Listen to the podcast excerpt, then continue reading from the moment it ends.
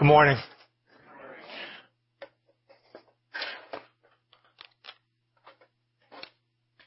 We read from Matthew 2. It's not your worship folder, but this is what it says. Now after Jesus was born in Bethlehem of Judea in the days of Herod the king, behold, wise men from the east came to Jerusalem saying, Where is he who has been born king of the Jews? For we saw his star when it rose and have come to worship him. Jesus both entered this world and exited this world as king of the Jews. says in when he was um, being crucified, Pilate also wrote an inscription, put it on the cross. It read, Jesus of Nazareth, the King of the Jews.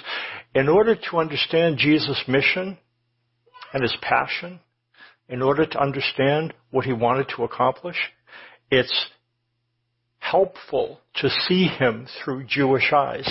And this is where Isaiah helps us. And so we're taking some passages from Isaiah's prophecy made 700 years before Jesus came. And through Isaiah's eyes, the eyes of a Jewish prophet, we get to see Jesus more clearly and understand what his mission was and how that relates to us. Look what it says in Isaiah 52 verses 13 through 15. It's in your worship folder if you care to follow along. This is what Isaiah writes. Behold, my servant shall act wisely. He shall be high and lifted up, and shall be exalted. As many were astonished at you, his appearance was so marred beyond human semblance, and his form beyond that of the children of mankind. So shall he sprinkle many nations. Kings shall shut their mouths because of him. For that which has not been told them they see, and that which they have not heard, they understand. Again, writing 700 years before Jesus was born in Bethlehem, Isaiah prophesied that a servant of God would come, a unique servant, and he, one who would act on God's behalf and would complete his mission in doing so. It says, my, my servant shall act wisely. He shall be high and lifted up and shall be exalted. Isaiah indicates, though, that in the course of fulfilling this mission, this servant would pay a great price in doing so. It says, as many were astonished at you. His appearance was so marred beyond human semblance, and his form beyond that of the children of man, so shall he sprinkle many nations. When it says people were astonished, Many were astonished at you. The word astonished really means appalled or horrified. When you look at somebody and see something you don't want to see, something horrifying, that's, the servant would accomplish his mission, but in doing so would be in a position where people would look at him and, and have to look away. And again, 700 years before Christ came, all these prophecies made concerning Jesus um, in the physical realm, reproduction is painful. Now, I wouldn't know about that, but women would. In the spiritual world, the same thing is true. When somebody reproduces life, extends life to someone else, there is a price that's paid. And this servant who would allow individuals to experience life would pay a price in doing so. What will his mission be? It says this, He will sprinkle many nations. He will sprinkle many nations. What exactly does that mean? To sprinkle nations. When God sprinkles nations, He includes them in covenants. A covenant is an agreement between either people or, in this case, between God and us. And in covenants, God establishes and makes promises that are binding promises that he enters into with people. To sprinkle is to include somebody in one of these covenants. Look what it says in your worship folder. It talks about when Moses was on Mount Sinai and in, in God extending the, the covenant to the Israelites, the one that had the Ten Commandments, well, here's what it says.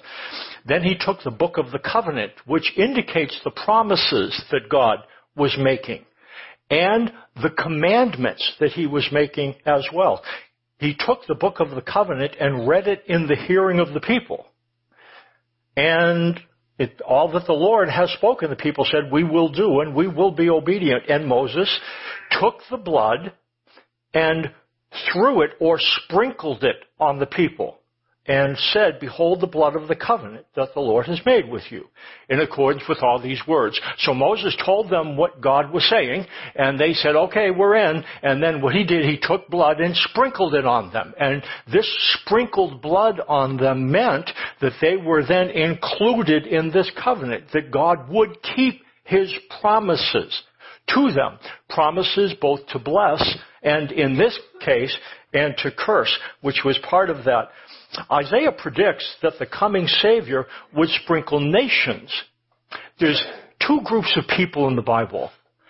There are the children of Abraham. They're also called the sons of Israel. They are Israelites. Might, they're also called Jews. And then there are the nations. The nations are the Goyim, the non-Jews. And so, what's going to happen? Isaiah predicts that this servant of God is going to sprinkle. But the people he will sprinkle will not be individuals who are of his race. He will be king of the Jews, but the people he would sprinkle will not be Jews. He will sprinkle the nations. The nations are the Goyim. They're the Gentiles. They're non-Jews. And um, that's what we learn um, Therefore, remember, um, and just so you know, prior to Jesus coming, the only people who were sprinkled with blood were Jews. The covenant from Mount Sinai was sprinkled on Jewish people. What Isaiah predicts is this servant will come and he will sprinkle people, but he will sprinkle, again, nations. Um, the prior to that, the only individuals who were sprinkled were Jews. Look what Paul writes in Ephesians 2. It says, Paul writes, Therefore remember that you were at that time, and this is the time before Jesus. And here's what it says. At that time you were separated from Christ, alienated from the commonwealth of Israel, and strangers to the covenants of promise, having no hope and without God in the world, to not be one of the sprinkled people was to not be in covenant relationship to God. It means that there were no promises that he made specifically that you could claim. You weren't included in them. And said what Paul writes, as a Jew, prior to Jesus coming, we didn't have the benefit of being in relationship with God within a covenant. And uh, but then what it says is that in Christ Jesus, you who once were far off have been brought near by the blood of Christ. To be sprinkled is to be brought near, and here's why Jesus came. So as the one appointed by God as God, you could be sprinkled. You could be God's covenant people. You could be individuals to whom God would make promises. Promises that He would keep. Promises made by blood oath that God would never break. And that's where we find ourselves because of what Christ did. He sprinkled the nations. He sprinkled the Gentiles. He brings us into covenant relationship. Uh, the blood that God sprinkles is the blood of the new covenant. Remember what Jesus said. You've heard it a number of times if you've experienced communion, and all of us have at one time or another. It says, Jesus said, this cup that is poured out for you is the new covenant in my blood. And the reason why Jesus comes and dies, the thing that communion signifies, is God making a covenant with individuals with whom he had not made a covenant before. Us, Gentiles, non-Jews. Um, we are enfolded in a blood oath, a binding covenant. This is what communion, again, celebrates. So, uh, that's what his mission will be. Jesus will come to sprinkle people. And the question is, what promises are applied to us? Okay, so we get sprinkled, and what promises does God make to us? And look what it says in the new covenant. Hebrews 8, it says, This is the covenant I will make with the house of Israel after those days, declares the Lord. I will put my laws into their minds and write them on their hearts. And I will be their God, and they shall be my people. And they shall not teach each one his neighbor and each one his brother, saying, Know the Lord, for they shall all know me, from the least of them to the greatest. For I will be merciful toward their iniquities, and I will remember their sins no more. There's a couple clauses, there's really three of them. And these are the promises that God makes. I will put my laws in their minds and write them on their hearts. What difference does it make that God promises to create responsiveness in us? When He puts His law in our mind and writes it on our hearts, He brings us to a place where He promises that He will foster responsiveness. It says, I will be their God and they will be my people. Before this, the people of God were children of Abraham, sons of Israel. But what He says, I will be their God, not just them, the Gentiles. And this is what He says. He will be your God, wants to be your God, and you his people. You as sheep of his pasture. Somebody that he would always regard, always watched over. He says, I will be merciful to their unrighteousnesses and will remember their sins no more. I guess here's a question. What difference would it make if we believe that? That God promises in a binding covenant that He would create responsiveness in you. He would put His law in your mind and write it on your heart. That He would be your God and you would be His child. That He would be merciful, literally. We talk about this word, it's a Greek word, hileos. Hileos means, well, to be benevolent, favorable, merciful. That's what the word means. What he promises, I will be hileos to their unrighteousnesses. I will be gracious, benevolent, merciful, and kind to them when they are unrighteous. And what this covenant promises is that our sins cannot break us from this covenant bond. That when we do wrong things, he doesn't separate from us. That's what the covenant indicates. And when he sprinkles, well, that's, he brings us into that agreement. So I guess a question then is, um, does that mean that everybody's, does this covenant apply to everyone? He sprinkles nations. Is there anything that we have to do in order for this covenant to apply to us? Everybody go to heaven? Everybody in covenant relationship with God? What is our responsibility? And there is some, well, what it says. Initially, when God made this covenant, He indicated, well, look what it says in Genesis. Genesis 15. After these things, the word of the Lord came to Abram in a vision. That's what he said. Fear not, Abram. I am your shield. Your reward shall be very great. And he brought him outside and said, Look toward the heaven. Number the stars if you're able to number them. Then he said to him, Shall, shall your offspring be? Here's what, here's what God told Abraham. He picked an individual, picked Abram. At this point, he's introducing himself to the world through a figure, through Abram. And this is what he says to this one who at this time is 75, no kids. You're not even going to be able to count your descendants, he said to Abram. And through you, every nation in the world will be blessed. And so Abram hears this promise and he but it says, he believed the Lord. And it was counted to him as righteousness. So what do we need to do to make this ours? A couple things. You do, you need to hear the promise. And you need to believe it.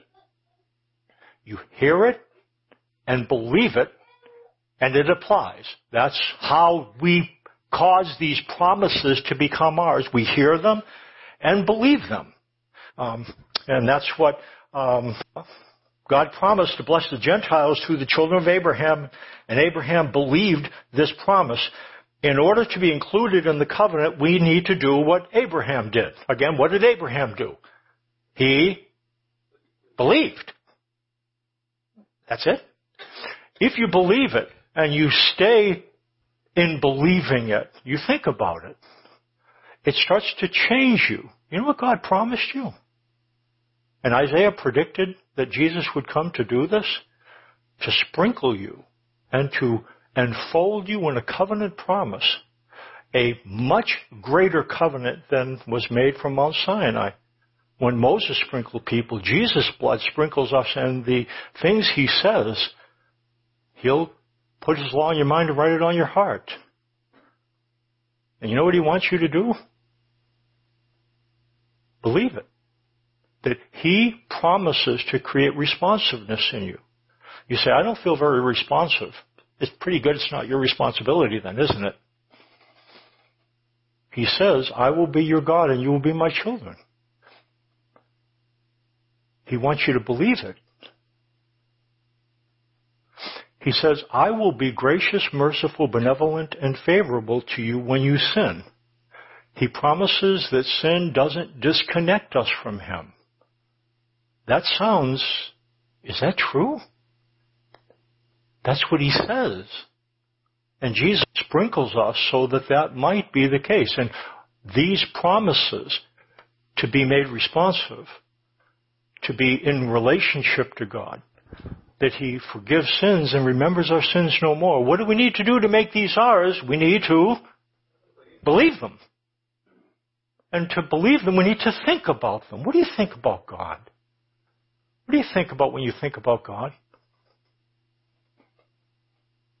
Thinking about how He's counting your sins? All the things He's waiting to punish you for? Do you hear anything about punishment in this covenant? This is a binding covenant. Do you hear anything about punishment here? I don't read anything about it. He creates responsiveness. You'll be his child. He'll forgive your unrighteousnesses and remember your sin no more. Um, what if you believed it? What if you thought about it? Focused on it? What if you thanked him for it? God, thank you that you create responsiveness in me. Thank you that you sent your son so that I could be in a covenant relationship with you, so you could sprinkle me.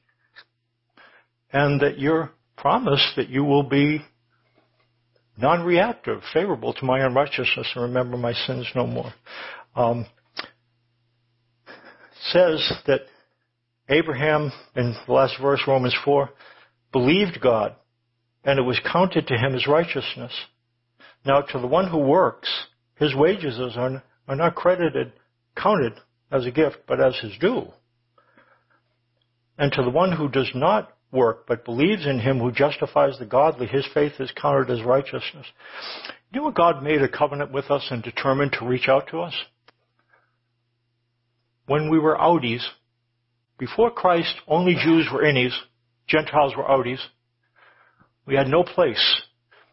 We weren't doing good things. We weren't acting godly, we were acting ungodly. And when you, when we, when Gentiles were ungodly, not doing what he said, at that point God said, you know what I'm going to do to you? I am going to sprinkle you. I'm going to send my son to sprinkle you. And here's the deal. If you, if you hear why I sent him, and if you believe it, the covenant that he wants to sprinkle you with will apply to you and I will be your God. And I will cause you to know me, and I will forgive your unrighteousnesses and remember your sins no more. Uh, we, what he wants us to believe, God doesn't include us when we become godly.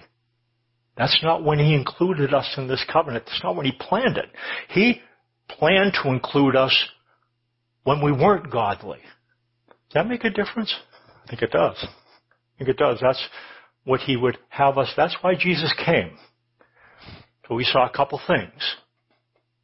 Faith is important, and faith believes in promises, covenant promises. That's what faith focuses on. Covenant promises. What are we supposed to have faith in, Mike? Covenant promises. What are those promises?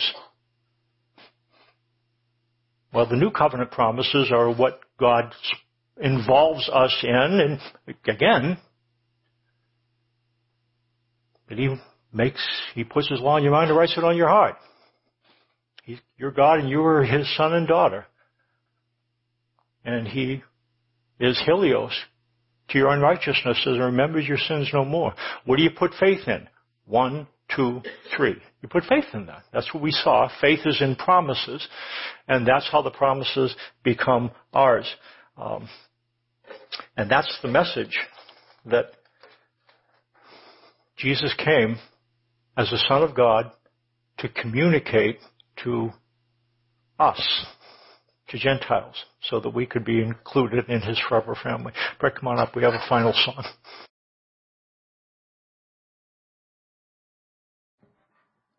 Invite you to uh, hang around afterwards. We have some great cookies. It's minus one little chocolate ball that I needed. I just needed for your benefit to make sure that they were okay. I just invite you to hang around, head back there, and there's a bunch of cookies, and we can just give attaboys to the kids and to those who work with them. But let me pray for us. Uh, God, thanks for the promises that you sent Jesus to enfold us with. That you would put your law on our minds, write it on our hearts, that we would be your children, you would be our God, that you would be hileos, gracious, favorable, benevolent, merciful to our unrighteousnesses, and remember our sins no more. And when you make covenant promises, what you want us to do is to believe them. So I guess I'd, I ask that we would be mindful of the promises, that we would keep them in our thoughts week after week after week after week after week, and that we would continue to believe them. In Jesus' name. Amen. Thanks so much for coming.